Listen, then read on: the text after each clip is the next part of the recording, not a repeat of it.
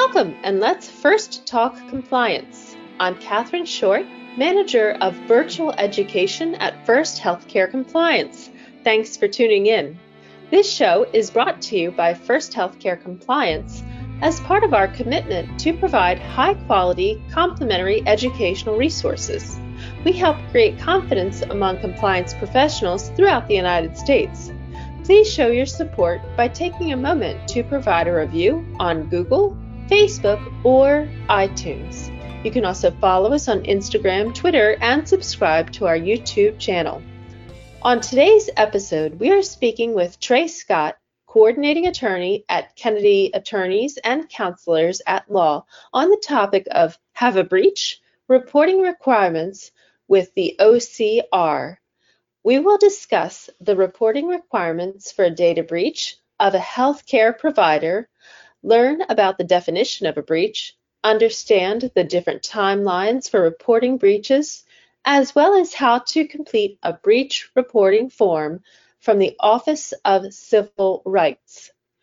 Before we begin, I would like to mention at First Healthcare Compliance, we strive to serve as a trusted resource for compliance professionals, and every month we celebrate their hard work and dedication with our Compliance Super Ninja recognition. For this episode, we are spotlighting Super Ninja Gail Little Osberg, practice manager at Attachment and Trauma Center of Nebraska. Gail says what she enjoys most about working there is the variety of taking care of a practice, working with a great team of therapists, and of course, staying up to date on HIPAA and compliance. Congratulations, Gail. Our team is honored to have the privilege of working with you. So, thank you, Trey, for joining me on First Talk Compliance. It's a pleasure to have you on. Yes, thank you. Glad to be here. Glad to talk compliance to your listeners. Great. Do you think you could give us a, a little bit of an overview of what we're going to be um, talking about and discussing on today's program? So, what we're talking about here is uh, we're talking about uh, reporting to the OCR, Office of Civil Rights, whenever there is a breach. So, uh, whenever you have a breach, uh, regulations require you to do certain things. If a breach involves more than 500 individuals, you need to report that to the Office of Civil Rights within 60 days of date of discovery of the breach. You also have certain things you need to do as far as notification of individuals, notification to the media, but that's that's not really what I want to talk about here if you have a breach that is less than 500 individuals, 500 or less, it ends up being 60 days uh, from the beginning of the new year. So if you have a breach that occurs in September, you have until 60 days from the beginning of the new year to uh, report to the secretary. Now you're probably wondering, well, this notification, I need to notify the secretary. How do I go about doing that? Well, the secretary has made it to where it's really easy to report. What you do is you go to the HHS Office of Civil Rights and they have a really, really nice web portal that allows you to report a breach. It asks you a bunch of questions uh, that you answer as you go through. A lot of them are, are you a covered entity reporting a breach on behalf of yourself? Are you a business associate that has experienced a breach and you're uh, reporting on behalf of a covered entity? Or are you a covered entity reporting on behalf of a business associate who has had a breach? So you select those, then you go through, you uh, enter contact information for whatever of the three options you selected. And then it will ask you, it'll start asking you about the uh, breach. It'll ask you uh, what safeguards you had in place, what information was breached, when the breach occurred, what the discovery date was, and the discovery date, and this is important, the discovery date is when you found out about the breach because there are instances where a breach might occur due to a hack early in the year and you just don't discover it for whatever reason until the middle of the year. Well, the date you discovered the breach, that's the discovery date, obviously. And it's when you have, when you knew or should have known about, about the breach. Then the portal questions will ask about the, the details of the breach, what happened, whether it was a inappropriate dis- disposal of medical records, for example, whether it was the loss of a laptop, whether it was a hack, and then uh, it will ask more details about it, and you'll be able to provide provide that underneath, and then it will ask what you've done following the breach. What have you notified the individuals? Did you have to notify the media? What other additional training have you done? Uh, things things of that nature. It'll go through and it'll ask uh, all of those questions. Then finally, the breach uh, portal will ask for an attestation to essentially say that everything you've reported here is accurate to the best of your knowledge. You're not lying about anything. You're not lying about the breach date. You're not lying about notifying individuals. You're not lying about when when the discovery date occurred to give yourself more time. And then based on information provided, if it's larger than 500 individuals, then the secretary will take that information and post it to their website with a list of offenders who have had large breaches. If you go there, you'll see breaches in the million. Uh, because, for example, a Florida health plan got hacked and they, I think it was either 3.5 million or 35 million uh, individuals were affected. So if it's over 500, you end up on that list, unfortunately. That's really the process of reporting to the secretary in a nutshell. Okay, so we had talked about civil monetary penalties existing. What about criminal penalties? I know you had talked about willful neglect, or you mentioned it, so I assume that would go under criminal penalties. Could you explain that maybe a little bit more? Yes, I can. So, whenever the Office of Civil Rights, whenever they receive all of these breach notifications, if they rise to a level, uh, then the Office of Civil Rights will actually conduct their own investigation. And through the process of their own investigation, if they do in fact determine uh, willful neglect or neglect that has not been uh, corrected, there is the possibility that they can refer these breaches to the Department of Justice and they can in fact pursue criminal actions against against the uh, healthcare provider. So yes, it is very possible that a breach could result in uh, criminal penalties if the investigation by OCR shows that. Okay, all right. How about an addendum? How long do you have to file an addendum if that's what you choose?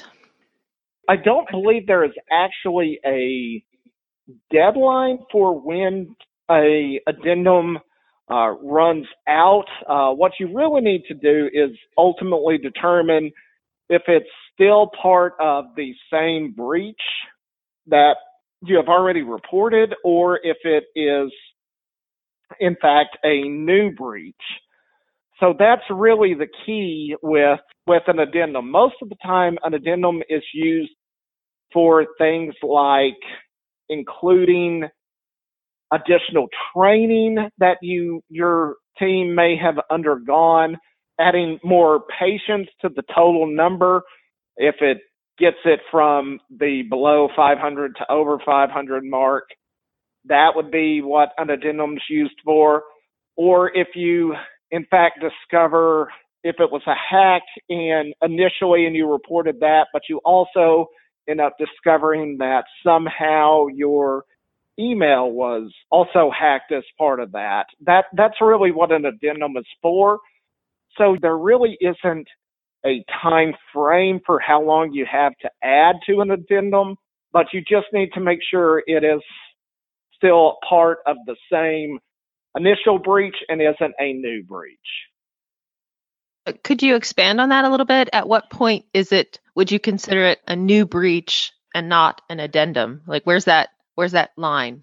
The line to me is if it involves the same incident, if it is a situation where, for example, going back to the email and the hack, if your if your team can determine that that was all part of one incident, then you can add it to an addendum. But if you have a situation where, for example, a hack occurred on March 3rd and you didn't discover it until April 3rd, but then during your investigation uh, related to the March 3rd hack, you find out there was another hack in between, that would be a separate incident. That wouldn't be part of the same breach, even though you may have discovered it around about the same time as the first breach. That would be completely separate and you would need to you would need to do a new breach notification and not just an addendum. Okay, very good. If you're just tuning in, you're listening to First Talk Compliance, brought to you by First Healthcare Compliance, as part of our commitment to provide high quality complementary educational resources. We help create confidence among compliance professionals throughout the United States. My guest today is Trey Scott, coordinating attorney at Kennedy Attorneys and Counselors at Law, on the topic of Have a Breach, reporting requirements with the OCR. Please show your support by taking a few minutes to provide a review of First Healthcare Compliance on Google or Facebook. You can also follow us and subscribe on all forms of social media. How about recommendations to avoiding a breach? What do you recommend? Most breaches occur due to poorly trained employees and employee carelessness. So, my recommendation to avoid a breach is to make sure that your employees are trained on record security, are trained on not clicking email links that they receive, are trained on making sure to not save passwords in EHRs, not save passwords for laptops, make sure you have procedures in place to routinely change access codes for EMRs and uh, building codes. Uh, doing that and making sure it limits the risk of the employee inadvertently disclosing or inadvertently allowing uh, unauthorized uh, access. So that's that's my main recommendation is make sure your employees are as trained as possible because I know hacks sound scary and everything and they they're the ones that get the news whether it's for example hacking a large health plan or whether it's hacking even uh, Target has been hacked in the past. What those end up getting news because of how many people are affected. But the reality is, hacking is more rare uh, whenever it comes to uh, the breaches than you would necessarily think. A lot of the breaches that we have dealt with involve carelessness, inadvertent disclosures by employees. So make sure your employees are trained, make sure you have a good compliance program in place, and that should limit a lot of the risk. Right. And even with training, yeah, you have to have it as second nature. You get these phishing either phone calls or emails sometimes, and they'll get you first thing in the morning. Right, right. An example we had is a client received a document from an email address that they thought was a patient of theirs. And the patient, if you looked at the actual email address, it was nowhere near anything close to what the patient's email address was. But if you looked uh, at the email display name, it was it was the patient name, and the provider clicked on the document, and by doing that, they allowed a virus and oh, uh, to get into get into their system. So that ended up being a breach that was uh, completely avoidable by just taking a few seconds to realize to check the actual email address against what what they have on file. So it does take a additional step, but making sure your staff is trained to do things like that or making sure yourself you're trained to take those additional steps can uh, prevent a uh, can prevent a breach. Right. Yeah, it's funny. The other day I had a phone call, and I often screen my calls. You know, you get so many commercial calls, etc. But it it said the name of a famous bank calling me, and even though I didn't have a a credit card with them, I thought, huh, I wonder why they're calling me. So I answered the phone, and what was funny was, so this was the first odd thing. They said, we're calling from your, you know, from your cell phone company from the fraud department. And I thought, well, that's odd. I wonder why it says the name of this, you know, famous bank on the, you know, the name coming in from the call. They said, well, we're calling from, you know, such and such phone from your phone company. We're going to have to shut your phone down, et cetera, uh, because there's been some kind of breach or whatever. And I was thinking, huh, well, that's weird because I, I go into my, you know, my account fairly often and I can see what's going on. And in fact, I can go into my account right now and look. And I said, Well, why does it say bank of such and such on the phone call? And they said, Well, we're calling from the fraud department. And I said, Well, really? I said, uh, Why doesn't it say such and such phone company? And I, I kept asking them that. And then they hung up the phone. So obviously, you know, this was some kind of fraud, kind of phishing type of thing. I'm sure they wanted me to give them account information, all this kind of stuff. right. You know? But it was really bewildering because the when the when the phone call came in, it it looked like some kind of legitimate type of call. But I mean, two things that were really odd were, you know, number one, I don't have an account or a credit card at this bank. And why would this bank be associated with this, uh, you know, phone company? And it was just so those two things were just really odd, but they, they're very wily. Right, right, yeah. and that's that's why it's important to make sure you're checking checking things like that and why it's imperative that your essentially your first line of defense against breaches are your are your employees. So you need to make mm-hmm. need to make sure they are aware of right. these attempts like you just like you just described and uh, make sure they're uh, extra diligent. Right. Yeah, and that their ears are perked, that they they're trained and, and ready for these kinds of phishing type of things. Um, I have a question here now, people being who they are and trying to avoid things, but do we really need to report all breaches, even if it's only one patient? Our recommendation is yes. And the reason why is because the regulations require that anytime there is a breach, you need to, you obviously need to notify the patient that there was, in fact, a breach.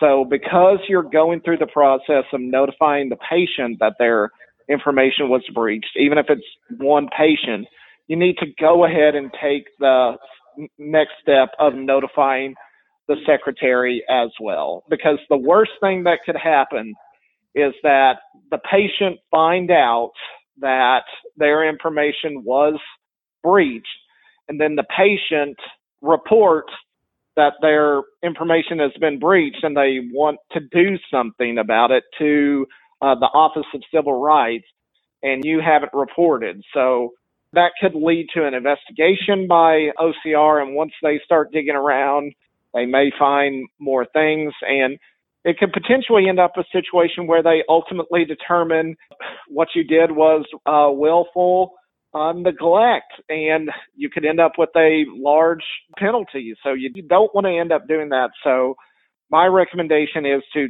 report everything. And I think that is what the rule of notification to the secretary is saying because it's saying you shall report to the secretary. It isn't saying that you could. It isn't saying that if you want to. It isn't saying that it's if it's less than 10 patients, you don't have to. It's saying that if a breach occurs, you shall, which means must. I would recommend to all your listeners, if they don't have one, obviously make sure you have a compliance program in place because a good compliance program has prevented a lot of our clients from facing those penalties by the uh, Office of Civil Rights. So if you have a great program in place that you're actually using, because it's almost worse to have a compliance program in place and not use it than it is to just not even have one. So make sure you have a good compliance program in place and make sure you're actually following it and using it. And that, if you do have a breach, that will really limit the potential penalties that you're you're going to be facing. If we report a breach, are there any financial penalties we might face? Yes. Yes. Yes. Thank you. There are tiers. Tier one, that's where it was a lack of knowledge. It was not really anything that was too egregious of of a breach. You could face a fine of $100 to uh, $50,000 uh, per incident if you had reasonable cause to know that the breach was possible to occur, then you can face a, a fine of $1,000 to $50,000 per event. Then there is willful neglect. That's tier three. That is when you just straight up don't have any procedures in place. You have no compliance program. You have nothing in place. Then uh, that could be a fine of $10,000 to $50,000 per event. And then finally, the last category is neglect. And this is not having a compliance program in place. And then you end up get, having a breach and you still don't have a compliance program in place after the breach, then that is just straight up neglect that is not corrected. That's category four and that is 50,000 uh, per violation. And these numbers are actually adjusted for inflation. I don't know what the current totals are, but they are adjusted for inflation. Okay. How about this? In your opinion, what is the main cause of a data breach? Is it hackers, ransomware, something else? What's what's your opinion on that? Employees are the main cause of data breaches. Uh, whether it's loss of laptops, whether it's loss, uh, theft of laptops, leaving leaving it in a car while you go uh, eat at a restaurant and someone breaks in, steals the laptop, lost cell phones, use of email to send medical records that aren't encrypted. For example, not changing uh, access codes, having an easy password, clicking on links uh, in email that they shouldn't, which allows a hacker to get into your system. All of that, it's the main cause of breaches are employees. Uh, for example, going back to the improper disposal, the reason that breach occurred was because an employee, the office manager in charge of paying uh, for the storage uh, facility, forgot to pay for the storage facility for several months, and they ended up throwing away all the records. The number one cause of avoidable uh, HIPAA breaches are employees, and and why training is so important, and why you need a compliance program in place in your organization. Trey, I wanted to thank you again so much for being here today. So thank you. Yes, thank you. Thank you to all the attendees out there. I definitely appreciate getting to uh, speak with you about OCR reporting. Uh, hopefully, this was beneficial. I know there were some areas we didn't necessarily cover, like notification to individuals and notification to media, and just some other nuances about doing a risk assessment, things of that nature. But hopefully, if you do have a breach, this will allow you to report to OCR. And if you want to get an attorney involved to help you uh, report to OCR, feel free to give us a call. Very good. Thank you so much for being on our show today, Trey, and for for helping out our listeners. Yes, thank you for having me. It's always a pleasure. I'm glad I was able to talk about this, and hopefully, it's uh, helpful to the uh, listeners out there. And obviously, if you have any more questions that think of after listening to this, then I'm sure you can reach out to First Healthcare Compliance and they can get in touch with me. Or if you want to reach me directly, you can email me at trey at markkennedylaw.com. That's T R E Y at M A R K K E N N E D Y L A W dot com.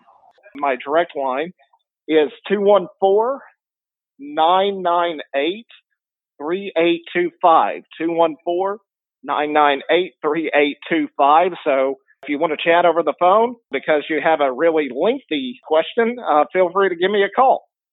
Yeah, so thank you so much for being here. It was a true pleasure. Definitely can say the same. And thanks to our audience for tuning in to First Talk Compliance. You can learn more about the show on the programs page on healthcarenowradio.com. And lend your voice to the conversation on Twitter at FirstHCC or hashtag FirstTalkCompliance. You can also email me at Catherine Short at firsthcc.com. I'm Catherine Short of First Healthcare Compliance. Remember, compliance is the key to achieving peace of mind.